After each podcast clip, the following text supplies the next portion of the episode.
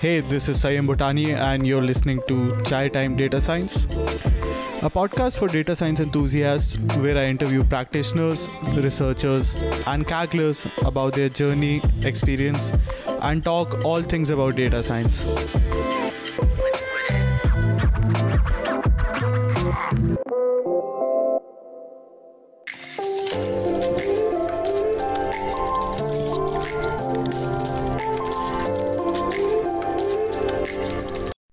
And welcome to Quarantine Content with my Kaggle Heroes CTDS.show. In this episode, I interview dual Grandmaster and Competitions Master Rob Mulla.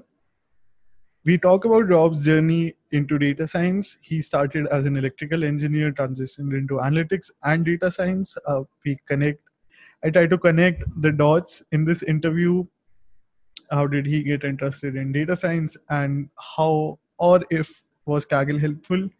Rob has been sharing a few interesting kernels which are called Race uh, to the name of the competition and many amazing other kernels as well. We discuss about his process of creating them. We also discussed two of his recent amazing finishes on different competitions. The first is a solo golden finish. Yes, solo golden finish on University of Liverpool ion switching competition, as well as a 15th position silver finish on the Trends neuroimaging competition. This interview really connects the dot well for anyone who's looking to make a transition or just starting their journey in data science as and is interested in Kaggle. So I hope you find a lot of interesting golden nuggets, pun intended, in this conversation. Without further ado, here's the interview. Please enjoy the show.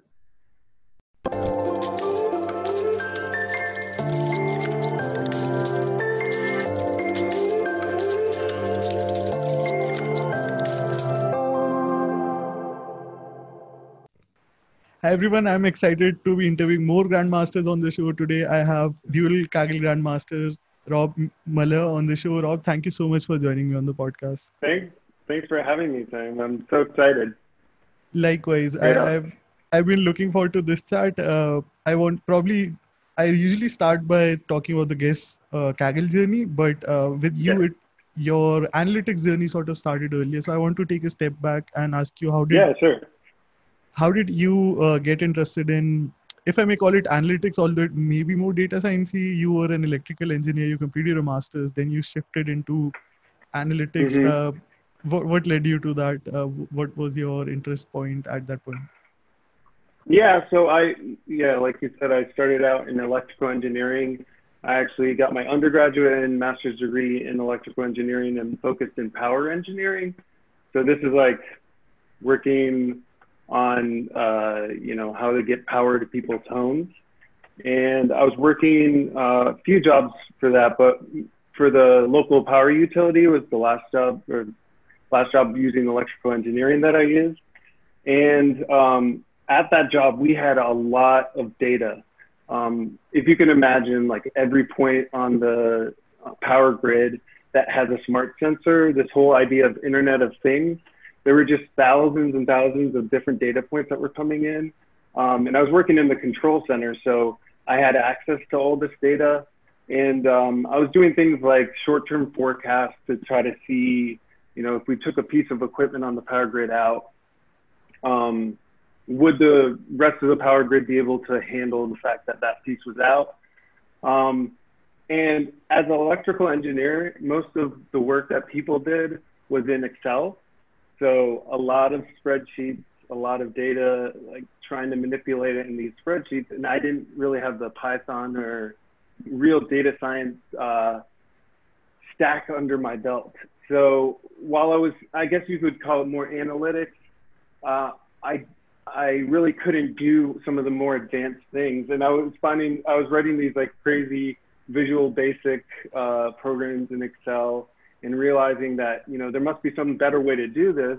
And this was kind of early on um, in in like the early 2010 uh, time when when Python was starting to become really big, and that's when I stumbled upon some Python um, courses by Google, and then also I uh, saw Andrew Ng's very first lectures that were on YouTube from Stanford uh, on machine learning. I don't know if you've seen those, but um, I have. I, many people don't know this, but uh, instead of Coursera, the first MOOC went on YouTube, and those were recorded in his lecture hall, if I remember correctly.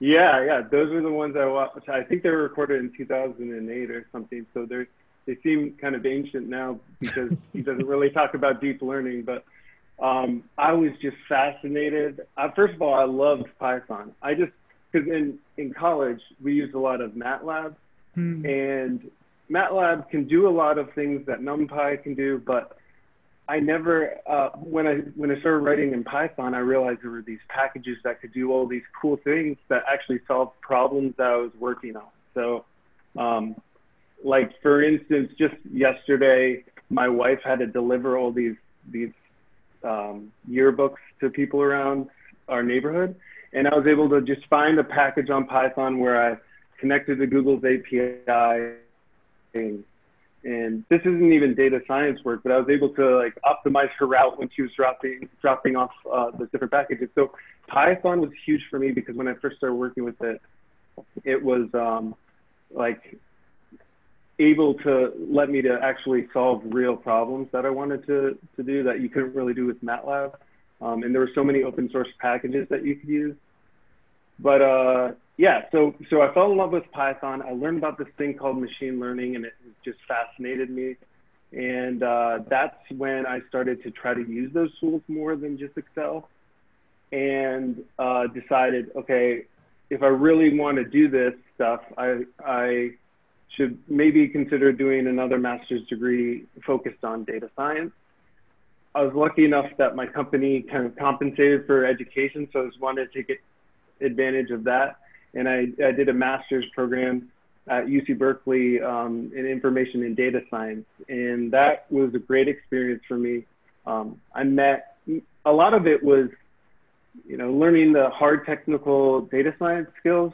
One of our classes was in applied machine learning, so we did uh, we did a Kaggle competition. It was one that had already finished, but that was really my first experience with Kaggle. Uh, but also learning, you know, that the ethics behind data science, how to present, um, a lot of other skills, and then just meeting my classmates that were equally as excited about data science was a good experience for me. In, and in um, sorry, please. Go yeah, go ahead. In in hindsight, uh, do you think ma- many people struggle uh, with with the option of uh, considering a master's because of financial yeah. reasons? Do do you think uh, Kaggle is a better option, or what do people miss out if if they just uh, take up Kaggle and online courses instead? Yeah, so I think it's a that's a great question, and I think each person probably has their own unique situation that uh, might cause one thing to be better uh, than another for them. I know personally, I was blessed to have the the opportunity to do school and have a good bit of it compensated for me. Um, I think that Kaggle teaches you a, a, a, lot, and you can just learn a lot out of the box. Actually, after I finished that master's degree in data science, I was talking to my wife about what comes next because I'm really passionate about data science, and I also just like to keep myself busy. And I was actually talking to a professor at a school nearby about maybe doing a PhD, and that was at the same time I was doing Kaggle, and I thought to myself like, out of these two, I could spend you know, three or four years of my life devoted to a PhD, or I could really dig into this Kaggle thing and um, maybe get a little bit more exposure. So um, when it came to that, I decided, you know, to dive into Kaggle more than uh, pursuing more education. So I don't, I don't think there's one answer that's best for anyone. Um, I do think that there's a lot of benefits that I got out of my master's program but I could see how others could do just as well with um, just learning on Kaggle and all the free resources that are out there. So you, you mentioned about uh, data related to electricity distribution. Uh, can, can you yeah. put, put, that into context compared to the ASHRAE uh, prediction competition? How would the size of this uh, these data sets compared to that? So um, so that competition was really interesting. I wish I had more time to to work on that competition because there was another one I was devoted to at the time. But um, that was actually forecasting demand at the um, at the building level. Building blocks. And I was yeah, I was I was working at a power utility, so there were um, there were a lot of other things we had to consider, like further up the stream, I guess you would say, in the power flow, um, at the substation level, and then the transmission line level. And there's this whole optimization problem where you want to have, you know, generation generators on in certain points in the system that flow in an optimal way to serve your load. Um, and yeah, it's similar in some ways. I'd say the the way it was actually very similar competition is uh, weather is a huge indicator of um, of how much demand is going to be drawn because in the summertime people are turning on their ACs and in the wintertime most people have at least in this area have uh, gas heat so you'll see just the demand in the summertime follows how humid and how hot it is outside. And you definitely saw that in that competition. It, that competition also was a little strange. And I, I didn't understand it at first, but they provided you what the weather was. And when you're actually trying to predict power uh, consumption, you don't know for sure next week what the what the weather will be. You have mm. the hmm. forecast, but there's some uncertainty in the forecast that you have to take into account if you're going to use that as an input to a model.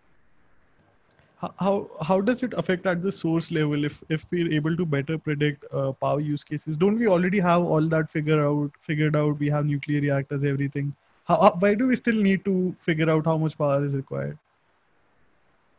So for for me, when I worked at the power utility, um, there are pieces of equipment at the different uh, substations, and they're big generators, or sorry, not generators, big transformers at a substation, and you have to do maintenance on them. So you have to take them out of commission. They drain the oil from them. They refill with new oil.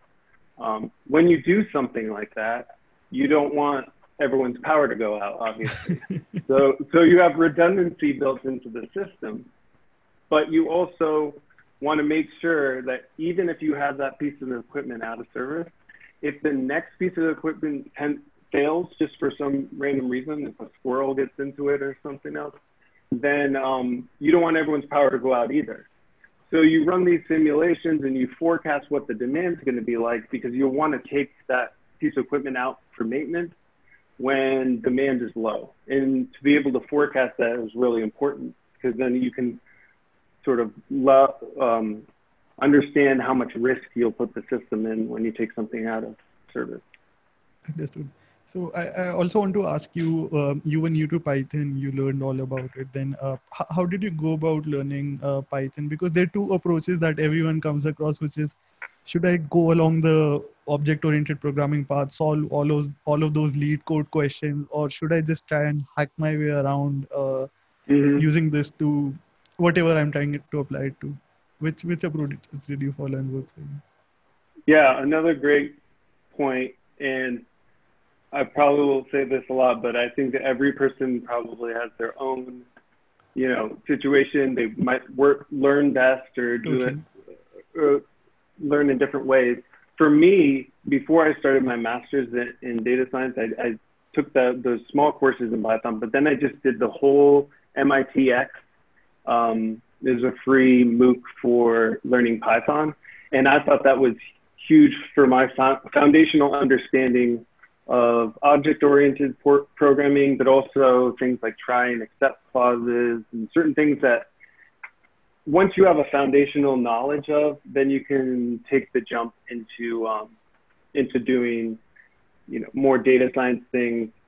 I think you can hack your way around it, but you might pay for it in the long run and you know each person has their own approach but to, for me i felt the best approach approach was learn some foundations in programming in python and then move on to the data science stuff I, I think the key is not not remaining stuck in either loop. So either uh, you work on your foundations and then jump to uh, it, or maybe not not going back and forth constantly. Yeah, yeah, definitely. And um, I think kaggle is a great place to you know practice those skills.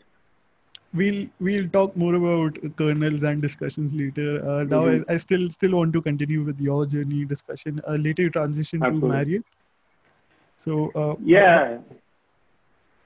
Why does Marriott need to even predict anything? Aren't they always completely booked? Isn't it this famous hotel chain that's always booked? Yeah, it's a it's a great company to work for. Um, always booked.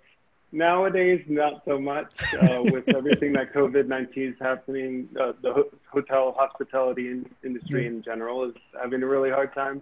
Um, but but the work I did at Marriott, not to get into too much detail, um, but basically, if you um, if you are have some thing to sell, usually you're just going to sell like if you're selling a pencil for a dollar, you're selling a pencil for a dollar. But with a hotel room, I could sell that hotel room to you today for let's say fifty dollars, or I could sell it to someone else next week for let's and we're talking about a hotel booking in a, in the future, two months down the line. I could sell it to someone else in a week for two hundred dollars, then maybe I shouldn't sell it to you right now.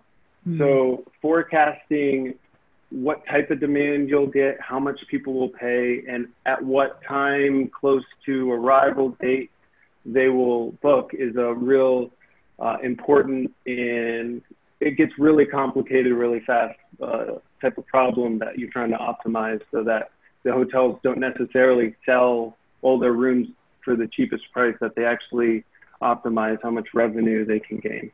Um, and marriott was a great company to work for. I, I really enjoyed it and uh, a lot of interesting problems and great people i worked with with there i'm sure there are many parallels that we could go into but i want to uh, come to Kaggle also. I think uh, it was right around that time you started working on Kaggle competitions. How how did that help you mm-hmm. at work? Was it at all helpful in your data science journey, in your data science work?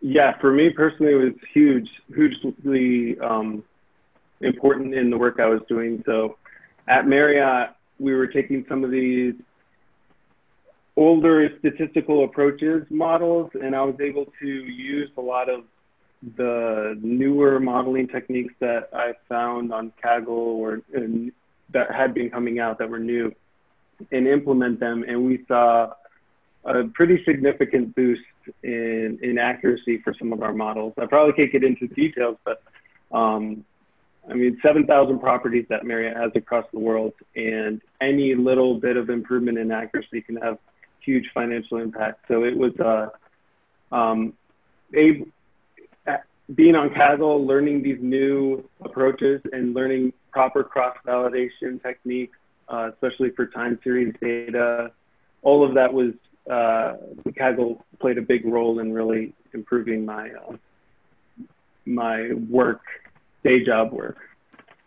Did did you nitpick the competitions that you take part in? How did you uh, approach them? Were, were you trying to find the ones that would correlate to your uh, day job so that it, it isn't much of an outside second job in itself?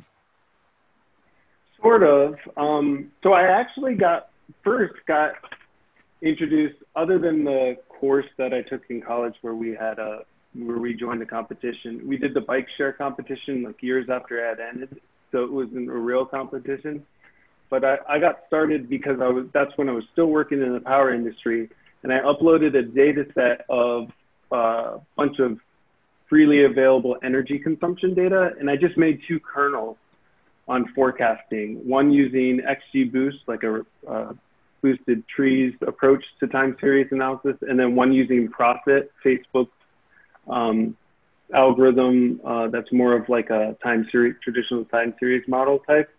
And I just wanted to learn those. And I figured at the same time, I could make a public kernel and kind of have that on my resume. So um, I wasn't even jumping into competitions right right away. I was looking for opportunities just to, to mess around with the data and Kaggle provided a great platform for uploading data and then also having publicly available kernels.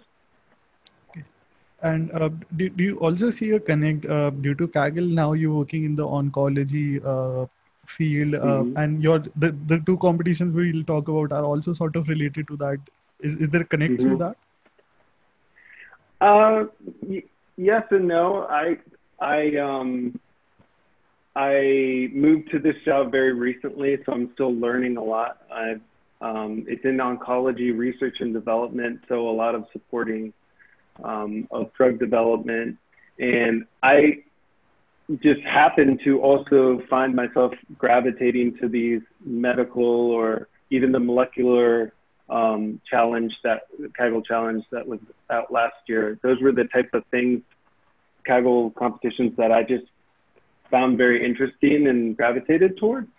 So maybe there is a correlation there between why I ended up at my current role. Um, I can say that my Kaggle competitions, the molecular one, um, when I did my interview, part of it was a presentation. And mm-hmm. having a Kaggle competition that you really worked hard on and had a good result is a real great opportunity because then you can have it as a presentation. You can get in interviews and other situations, especially if your your previous jobs you can't really discuss in detail your modeling approaches. Um, on Kaggle competitions, you can share everything that you did Absolutely. Uh, do you have any any uh, suggestions on how should one uh, maybe represent their, their learnings or their results on Kaggle in the best way to recruiters?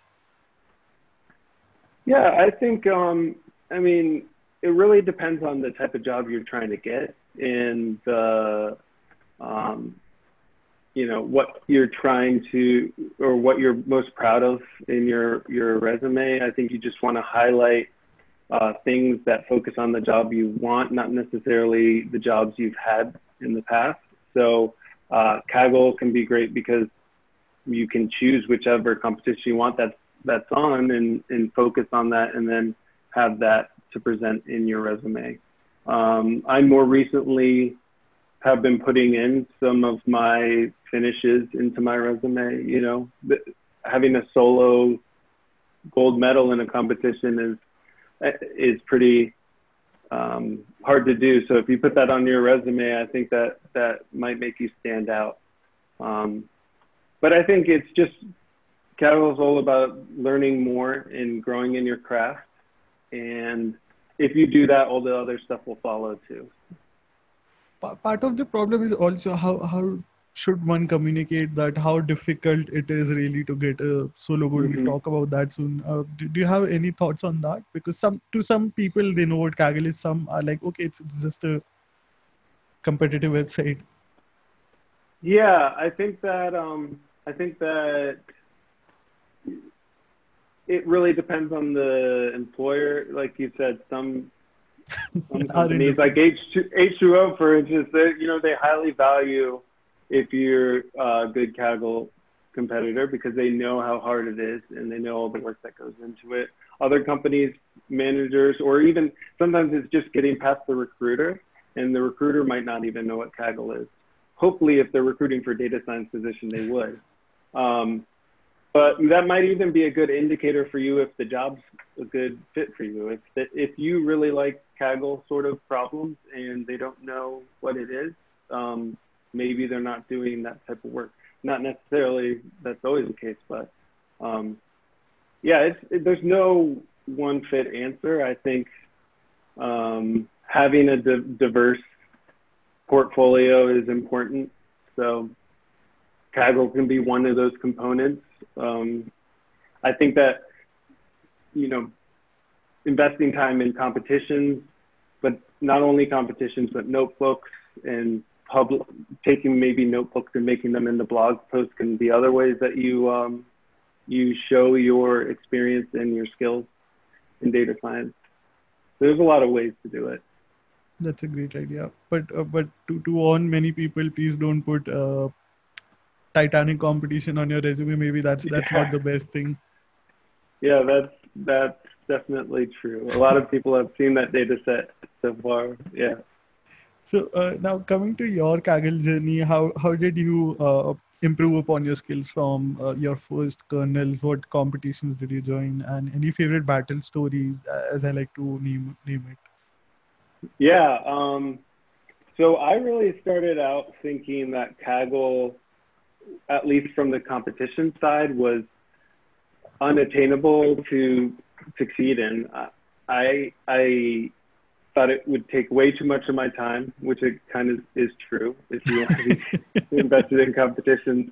Um, but but I thought that you know kernels at it was called kernels at the time. Now it's called Kaggle notebooks. But those are a much more approachable um, entry to Kaggle for me. And uh, the first real competition I got involved in was the 2018 Kaggle survey competition. So I just had an idea of what I wanted to show with the Kaggle survey data, and I made a public kernel. And my, I think the hardest thing was just taking that step of making the kernel public. And I encourage everyone to do that. Just if you're making original work, make it public and get immediate feedback. And I was getting good feedback from it. They have a weekly prize that they were giving out, and I, I got one of those weekly prizes. So I was like, okay, maybe the work I'm doing is actually pretty good. And then I ended up getting second place in that competition, which was really exciting. Um, and then I also started making kernels for other analytics competitions that Kaggle holds, like um, specifically the sports related ones I really liked. Um, there were two analytics competitions for the NFL and, and one recently for the NCAA data set. So just find, I think that if you find some data set that you're interested in and you think is fun to work with on its own, then when you uh, start making a kernel with it, then I think that shows. And uh, that's really how I started getting involved in, in Kaggle. Also, um, I started to notice that like I was moving up on that rank board. And when you start to see that, I think like the things in your brain that that uh, link dopamine up with release. like reward. Yeah, dopamine release starts to kick in, and you want to do better, and it becomes more com- competitive. And that's when I started to make more kernels um, for new competitions. Um, one thing, one thing about just choosing a random data set and making a kernel with it is you might not get the same visibility as if you start to work on a kernel in an active competition, because in active competitions, you have thousands of people who are looking over these notebooks, trying to learn about them. So what I found was, and I sort of made it a challenge for myself, was every time a new competition was released, either I got the email or, you know, I saw somewhere else that the competition was out. I wanted to go and immediately start making a kernel and start mm-hmm. exploring the data um, and I think that kind of honed my skills too in, in being able to quickly see a new data set and then at least find some insights right away within a few hours of looking at the data and make some plots that visualize that data. And those ended up being pretty successful for me in terms of uh, people responding well to them. And that kind of just fed itself, me wanting to do more.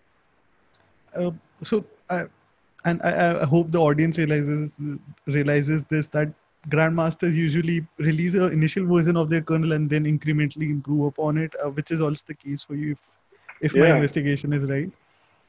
When is the first yeah. version ready, and how do you find the uh, newer ideas?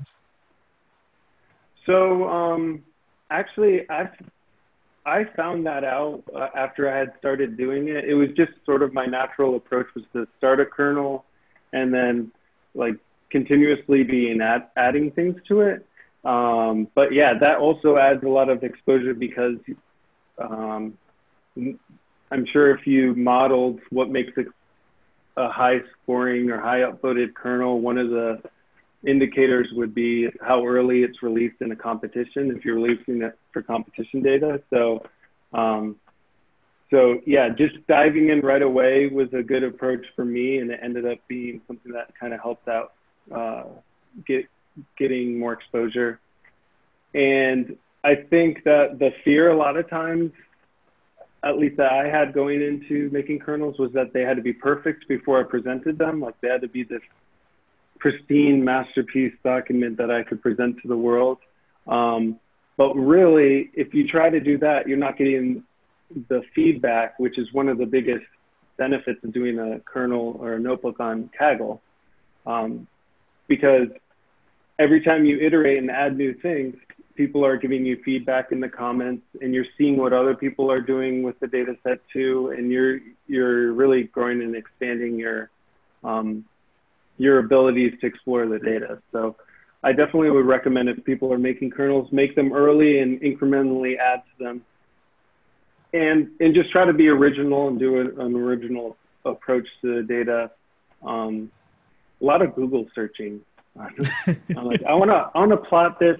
Uh, so my first, the, the survey competition, I was making uh, Venn diagrams, which you don't actually see Venn diagrams a lot on, on the um, any on kernel. Yeah. Yeah, but I wanted to show like, okay, what software are people, what IDEs are people using to on Kaggle, and I want to show how many people use Sublime Text and also Kaggle notebooks, and show how many overlaps.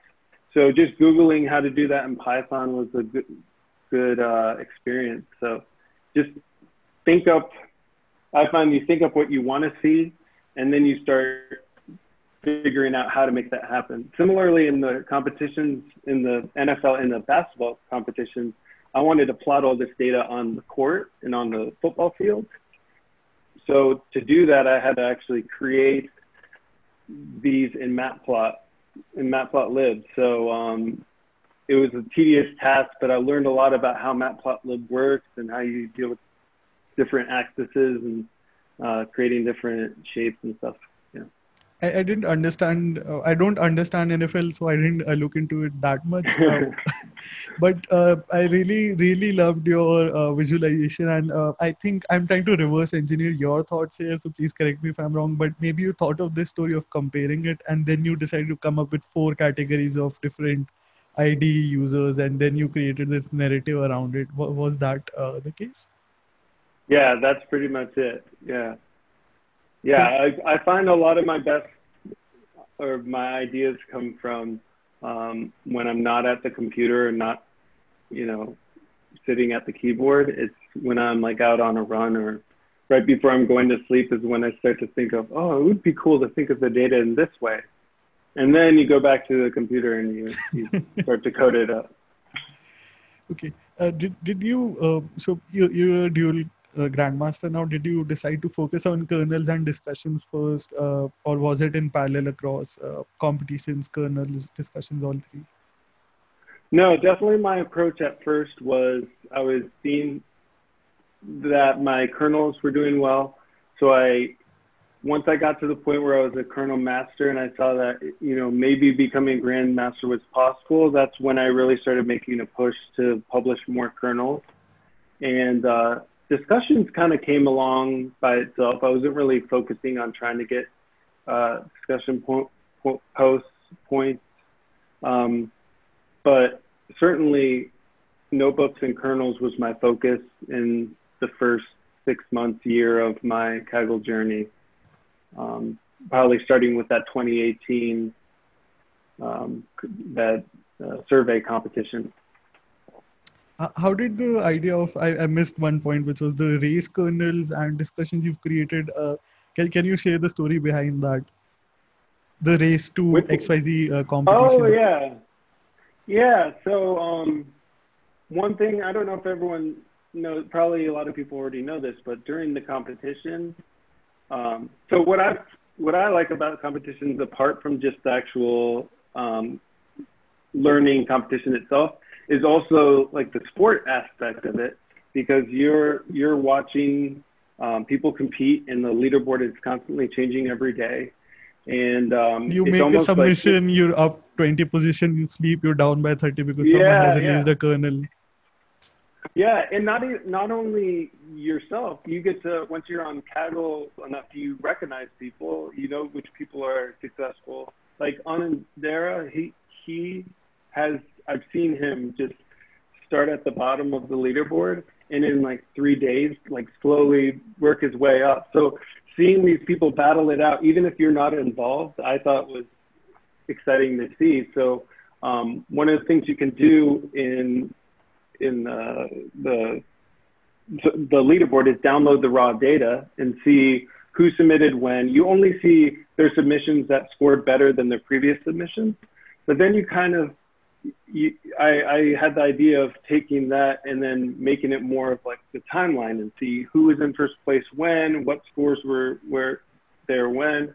Um, and actually, one of the plots I, I made, you see every submission throughout the timeline of the competition. And like you said, when a public kernel is released, um, it's like a red line where everyone jumps to that high score because everyone submits that public kernel. So it's sort of cool to see at a meta level what's going on in the competition and, and how the race is forming out. That's where my idea for those kernels came. Were you downloading the leaderboard constantly, or, or do you get that data as well when you download uh, the leaderboard? I was. It was just a lot of clicking on the download button, uploading to a data set. After the competitions are over, I've found out you can use the Meta um, Meta Kaggle data set, and that's populated with all the past submissions. You can actually there there's actually a website out there that does a beautiful job of not on Kaggle. Uh, it's a separately hosted website, but using the Kaggle data to show who submitted when. But this is all after the competition is over. Forget the name of that website, but you should definitely check that out. Um, but this was just during the competition as it was going on, and yeah, that involved just clicking on the download people, I think it's also helpful and gives you slight competitive advantage during the competition if you know when people submitted things to kind of get an idea of if they made a big jump versus if they slowly were like the first place team if they're slowly getting to the point where they are or if they made a big jump mm. might give you an idea of hey maybe there was a trick they found as opposed to just slowly in, improving their cross validation score Kaggle is, is actually a data science sport. Uh, I don't know if, if this co- conversation, uh, if you're not convinced by this conversation, what will convince you? do, yeah, you have, do you have any thoughts of uh, any any good memories of uh, teaming up with so many Kaggle legends? Uh, we'll talk about the recent ones as well, but uh, you've uh, teamed up with a few legends now. Now the grandmasters, maybe in, in your time, they they were still experts or masters. Yeah, no, I've teamed up with a handful of very, very talented people. Um, that's one of my biggest takeaways from Kaggle too, is just having that opportunity to learn from people so much smarter than me and uh, just gain knowledge and insights. Even if it's the smallest thing, like the intuition that someone who's an experienced Kaggle ha- Kaggler has is um, so valuable. Just knowing what probably will and won't work, and um, testing some assumptions you might have, like questioning your thought process, kind of makes you grow definitely as a Kaggler. Um, some like there were a few uh, competitions where I joined with like Dieter or Christoph, his real name. We joined in one of my first competitions that I uh, achieved gold in and at the time, he wasn't a grandmaster, might have been a master, but um, he had just recently retired from construction at that time. Yeah, he was like. So, funny story about that. We were on a team for for at least a month, and it was when we were submitting our last submission that I said, "Hey, Theodore, are you really the person in your picture? So I'd worked with him this whole time thinking it probably isn't him, but maybe it is. And he was like, no, it's not. I'm not really that person. But, but, um, so even not grandmaster, he wasn't a grandmaster at the time. I knew that he was bound for great things, uh, just from seeing the way he worked. Um, and then it's been a little bittersweet because I feel like I join teams with grandmasters and then we get high silvers and we're so close to gold. Mm. It hmm. seems to be, I, I seem to be the common denominator that's bringing all these grandmasters down. Um, but th- there are so, yeah, it's, you can learn so much from teaming with people. And it's not necessarily just teaming with grandmasters, it's just teaming with other people that have different thought processes. Like I was going through and looking, I think I, I've teamed with people from India, France, Germany, Poland, China, Greece, Italy, Japan, Spain, Brazil, all these places that I would never be able to do in a work setting. So um, taking advantage of that is is a really important and, and good part of Kaggle. Do you, do you have any suggestions? Because uh, someone like me would, would look at uh, a golden picture and they think maybe I should team up with the grandmaster because that's that's best for my result. But I, I know in, in my case I'll, I'll feel like an idiot when I'm uh, te- I, I would have teamed up with the grandmaster. Do you have any thoughts there? Uh, do you think people should also reach out to someone who's much higher up than their tier, or how should they team? Yeah, so I think it really, I, I think that um, if you're brand new to Kaggle and you're really low on the leaderboard and you reach out to a grandmaster who's in first place and say, hey, let's team up. Um, I don't think it's in their best interest to team up with you or your best interest. I think a good goal is to just um, actually working by yourself sometimes It's kind of a balance you have to play because working by yourself sometimes you can learn a lot of different things than you might on a team because on a team you tend to rely on those people for other things or you're not forced to explore every possible um, approach to the data so i would recommend new people to try competitions alone uh, solo uh, at the beginning at least for a few and then when you're looking to team up with people, look for people in your range. And they don't, it doesn't matter what the, what their ranking is. Uh, just try to find someone that you maybe see is active on the discussion boards that maybe would be a good fit for your personality type. I know when I join teams with people, I just like love to vomit on our Slack channels of like all my ideas. Uh, some people don't like that. They like to work um, more by themselves. So just finding people that work well with your personality uh, type is, is important too. And everyone starts from zero. You know, you, you have to work your way up from somewhere and, uh, and not being intimidated by those, those high ranking people um, because they were also like you at one point. They were also new. So just keeping that in mind when you, when you team up with people or try to team up with people. But definitely reach out to people first try to get up the leaderboard, then reach out to people around your area. That, that's usually a good approach. What's your test of uh, approval uh, that you are actually learning? Because uh, you most of the times we start by just copy forking, tweaking a few things. Hey, that that improved my score. Let me blend it. Let me average it. Let me do some weighted ensembling. All that witchcraft. Uh, what's the real test of your improving on Kaggle? Yeah, so I think that's an important part, maybe as a new person to Kaggle, is taking other people's ideas and running them. Not only just running the, let's say there's a high scoring kernel, don't just run it, but read through it and understand each step and what the person who created the kernel was doing. Maybe even trying to find things they did wrong and that you would improve on. And maybe that's good enough for your first competition trying to improve upon someone else's work. But then you have to reach a point, and I, this is where I reached a point where I, I said, okay, I'm going to start this, this competition now and not look at kernels hmm. and try to just do this all by myself. Actually, the Ion competition was one where I just decided I'm not going to really look at other people's stuff until I have a good foundational code base that I've written myself. And then maybe stealing little ideas from other places. Um, but that takes time to get to that point. And once you, but once you are at that point, you'll find that you can actually create your own processing and stack that works best for you. Um, and then also, I would say it's important to to do something different than what everyone else is doing. So in the neuroscience competition, um, I saw most of the best public kernels were doing one thing.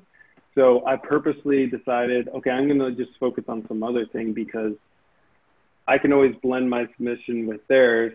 But if I find something new, it'll add diversity to the mix of our submissions. And um, yeah, that, that tends to be a good strategy as well. That's a great suggestion. Uh, congratulations on your two recent amazing. One was golden, second was almost. I, I feel your yeah. bittersweetness, but congratulations on the two amazing finishes. Yeah, yeah. They say, isn't the phrase like c- coming in second place is like kissing your sister. Because sometimes it feels that way when you're just right outside the gold medal. You feel good. It felt good, but it also it was so close. I wish I could have been, um, could have made that extra jump. But you win some and lose some. You'll, you'll uh, Yeah, but, uh, the next competitions will will get there. yeah, yeah. So It is it is extremely hard to do well in these competitions. There's so many brilliant people out there. So um, any sort of achievement, I know some people post like their first bronze medal that they achieved. You should celebrate that if you're able to achieve that because everything is part of your journey, and um, you know, success means a lot of different things to different people, and ce- celebrate it when you do succeed. Um, Absolutely. So I, I want to start by celebrating your solo golden uh, success on University of Liverpool uh, ion switching Kaggle competition. If the audience wants to look it up, that's the name. Uh, can you help set the stage by telling what the challenge was, what the problem statement here was, and why why did you find it interesting? Yeah, so this was the ion um, switching competition hosted by the University of Liverpool, and the data that was provided was is almost uh, audio signal time series um, data, very noisy data. And what we found out was it was semi-synthetic. It was data that was fed through a real physical amplifier and then recorded. But the idea is with these ion cha- channels are parts of proteins, and I'm probably speaking outside my knowledge here about exactly what we are predicting, but um, the idea was to predict, given this audio, how many open channels you have. That could be anywhere from zero to 10, and these they, they tended to move in increments up or down. And uh, this was a competition that just dove right into exploring the data. And that was extremely important because there were certain things that you would notice if you plotted the data that you wouldn't just see from, um, from looking at statistics like mean and median. Um, the data was cut up into like these little segments. And then some of them had these drifts added to it. So the, the signal would just kind of have a sinusoidal up and down or um, like a linear transformation kind of to it. So one of the first things that I worked on was removing that drift from the data. Um, that was a week or so of really challenging myself to think of, okay, what's the best way to remove this? Then right after that, it was publicly shared, so everyone had that. Um, someone on share. So um, that's just part of the competition, trying to stay ahead of everyone else. Um, but the, the other part of this was um, finding an algorithm that could appropriately detect the difference between the noise in the data and the actual channel signal level that it was at. Um, so I tried, this was just a lot of experimentation with different models. And um, one of the traps that I had fallen into in previous competitions was I was more of a tabular data guy. I was used to using LightGBM and XGBoost, and that would be my first go-to. Um, and I did try some modeling with that, but I knew for this competition that some deep learning approaches would be needed to best process this data and to remove the signal. There was a public kernel using WaveNet, which is a, a deep learning architecture for specifically for sound and audio um, that showed some good results. And I was just messing around with and experimenting with different learning rates, different, um, you know, uh, different sizes of the head of the model, different in- implementations. And what I found was combining this WaveNet with an LSTM, um, just stacking them on top of each other, what had really good results. So at that point, and for most of the competition, I was kind of up there, like first or second place, and I was just waiting for the experienced Kagglers to come and overtake me because I knew it was inevitable. it was still early in the competition. Um, now, uh, this also happened to happen, or competition was going on during uh, right when COVID 19 started really hitting the US. And um, I was working for Marriott at the time. They had a furlough, so basically, have all their employees not really working because uh, no one was staying at hotels. So I had a lot of free time to work on this competition at that point. And um, and I was just thinking about it constantly, different ways to improve the model. And I have my my machine here, just like you do, right behind you, my two GPUs, constantly running experiments and trying to see which ones improve. Um, and I found that yeah, this this architecture of the WaveNet stacked on top of the LSTM worked really well. And then I in reading other discussion posts and kernels saw that removing the actual noise from the amplifier was important. So this kind of goes in line with my my um, electrical engineering path. But uh, when you plug in an amplifier, it actually gets a little bit of the sinusoidal signal from the power system. So in the U.S., that's a 60 hertz mm. uh, uh, frequency, In UK or other areas, it's 50 hertz. But removing that 50 hertz noise then gave an additional boost to my model. And, you know, I was right up there at the top until the very end. I was first or second place, um, dropping down to third place. And then private leaderboard came out and I, I ended up dropping to ninth, but I was just ecstatic that I stayed in the, in the gold range. It was, it was a whirlwind of, uh, emotions during that competition. It was it was really fun too. I can only imagine. Uh, in in hindsight, uh, I, I, I didn't read other solutions. I apologize in advance, but uh, WaveNet yeah. plus LSTM stacking uh, was that uh, your unique idea, or did you find it on the forums? How did you come up with that? So there were a lot of diverse approaches to it. Unfortunately, there was one leak that two of the top teams actually exploited, and that was that able was able to get them the top. I was glad that more people. It was a really hard to find leak, but they found it. And um, but everyone else pretty much used some architecture that was similar to that. Um, I was surprised. I thought I was. I hadn't heard of anyone else using that that stack, and then it turned out a handful of the top solutions did use that same idea. So it's kind of cool to see all these Kaggler's working on the same problem from different approaches, and then many of them landing on the same idea. And hopefully that's valuable to the host because they can use that uh, solution in their final model that they're trying to create. Isn't this saying like great minds chai, like something like that? yeah. Although it is cool, some other competitions where you just see top top uh, 10 submissions or top 10 solution write-ups are completely different. So uh, sometimes everyone just kind of lands on the same solution. Sometimes there are 10 different ways to solve the problem that are really good. And I think both are equally as um, interesting. Absolutely. But uh, I also want to linger on to yeah. this point. You, you mentioned uh, you started this competition by yourself without uh, looking at any publicly shared material uh, this is also a struggle for beginners. That's that's one of the attractive points of fork and copy, which is um, you don't have to start from a blank notebook. So, did you have any scripts that you built upon, or was it just starting from scratch for you with a blank uh, script, blank notebook?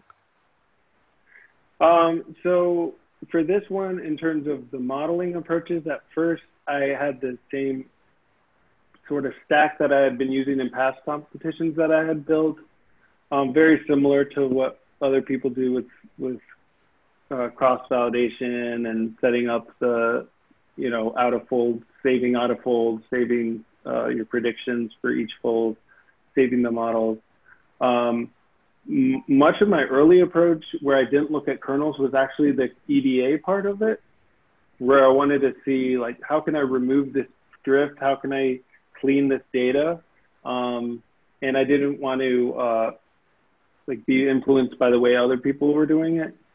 Um, but eventually, like even my final uh, WaveNet stack, I used from a public kernel. I used some of the same code from a public kernel. So um, at a certain point in the competition, you also you don't want to just completely ignore what a hmm. what other people are sharing out there because it always can be valuable. Um, just using kind of recoding it in your in a way that you fully understand i think is important I think the distinction lies in the fact that you don't copy blindly. Uh, you understand it and try to incorporate it into whatever your solution is. Absolutely, yeah. So now again, switching gears to the other competition, we had another amazing finish, although not golden, unfortunately. Uh, can you tell us more about uh, Trends uh, Neuroimaging? Again, that's the name of the competition if you want to look it up. And uh, about uh, yeah. your ex- experience of teaming up with uh, so many great legends there as well. Yeah, it was a little bit of a whirlwind, and, and our team sort of uh, formed there really at the very end of the competition.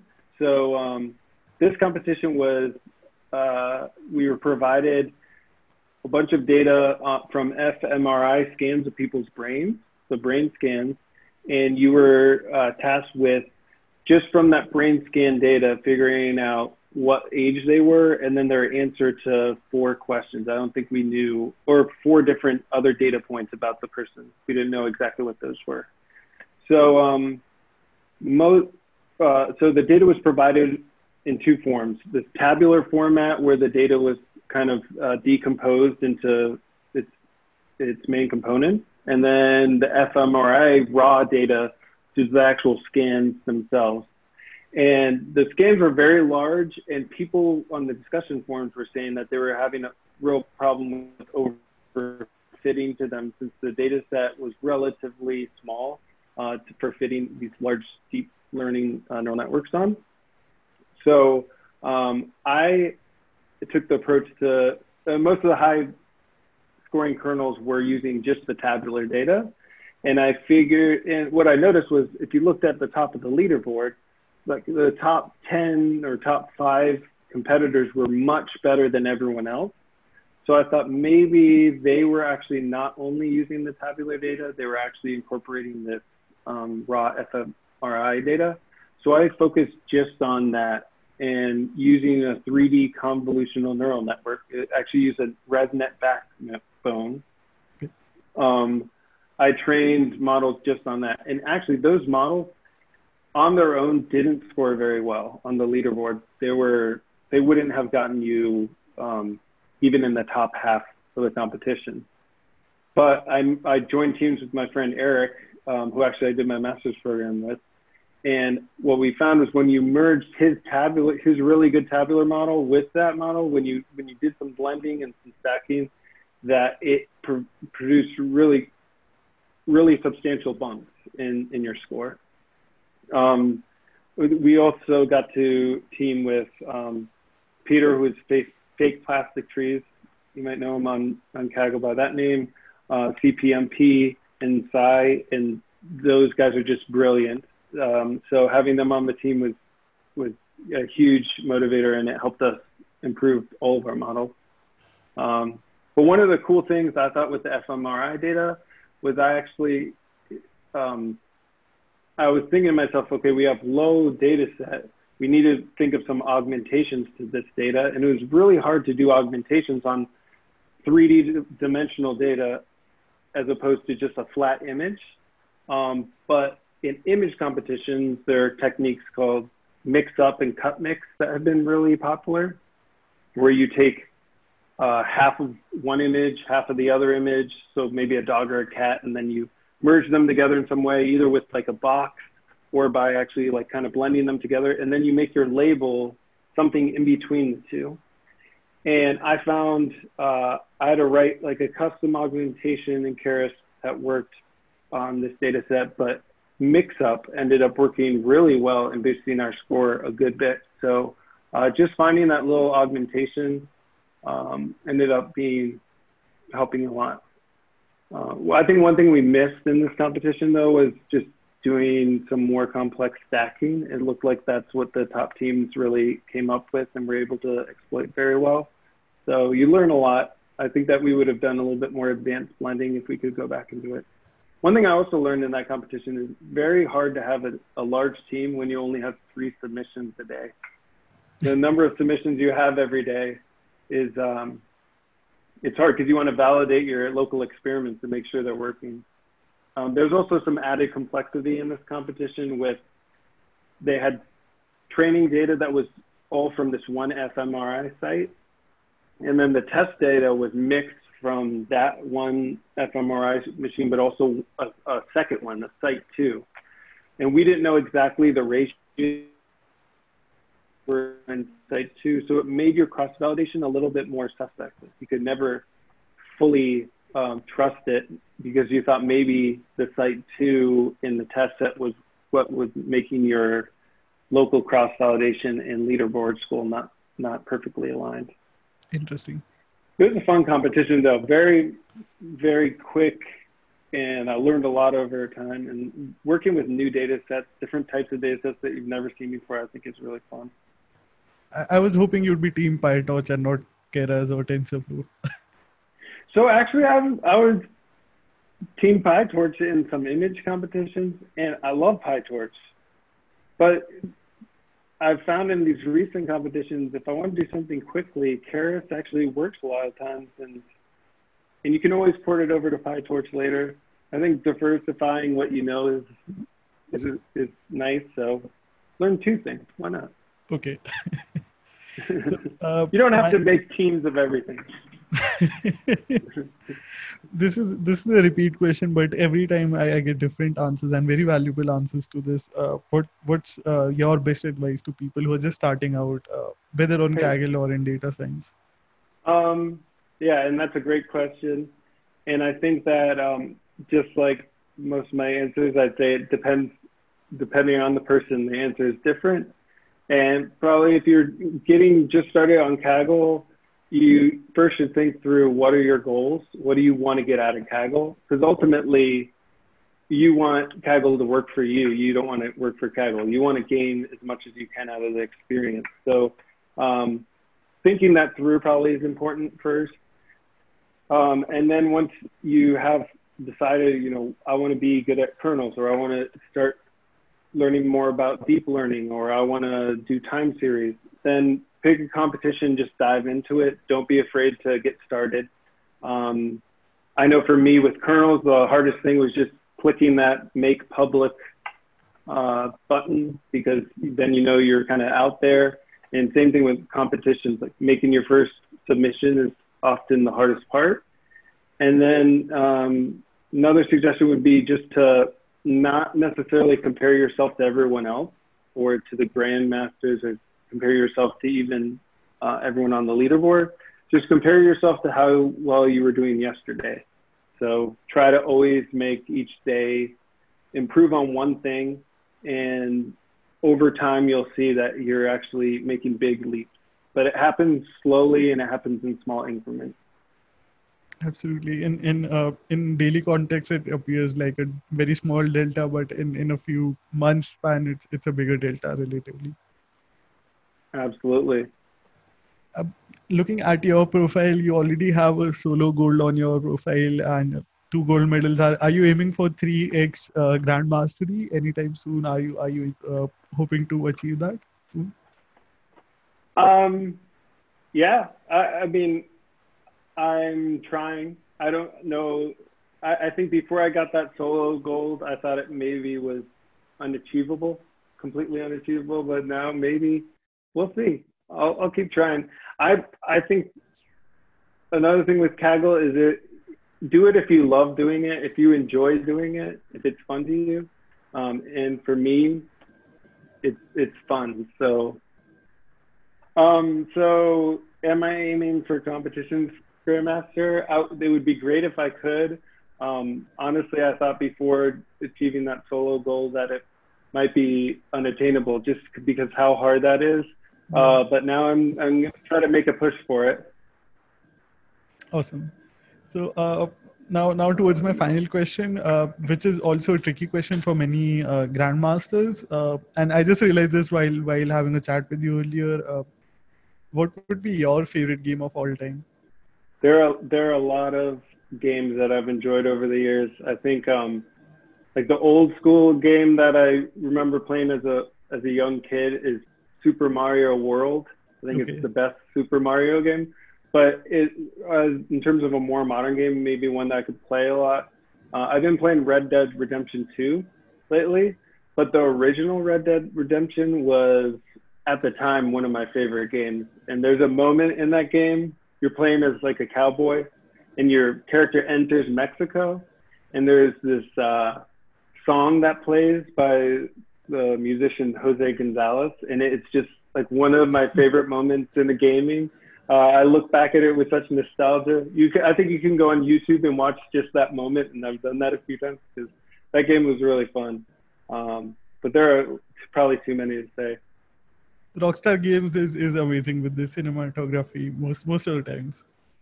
Yeah, yeah, I love being immersed in a in a game and kind of escaping. Okay, uh, Rob, before we end the call, if you could mention all of the platforms where the audience can find you, where you're active, and they can connect with you. We'll have these linked in the show notes uh, for the audience. Yeah, my LinkedIn profile. I have a Twitter account that I'm not super active on, but I definitely read. Um, and then Kaggle is probably the main way that I, um, that I interact with people. So if you um, want to reach out, LinkedIn, Kaggle, Twitter. Awesome. Thanks so much, and I hope uh, you become a 3x grandmaster soon, so that I can trouble you yeah. again for chai. we'll see. We'll see. Thanks so much for having me. It's really I, I feel like um like it's great being on this podcast. You've had so many great people on it over the years. I hope I um, scratched the surface of what they were able to share. We we really look up to great people like you, and I'm sure the audience yeah. will learn a lot. So thank you so much. Yeah. All right. Thanks so much.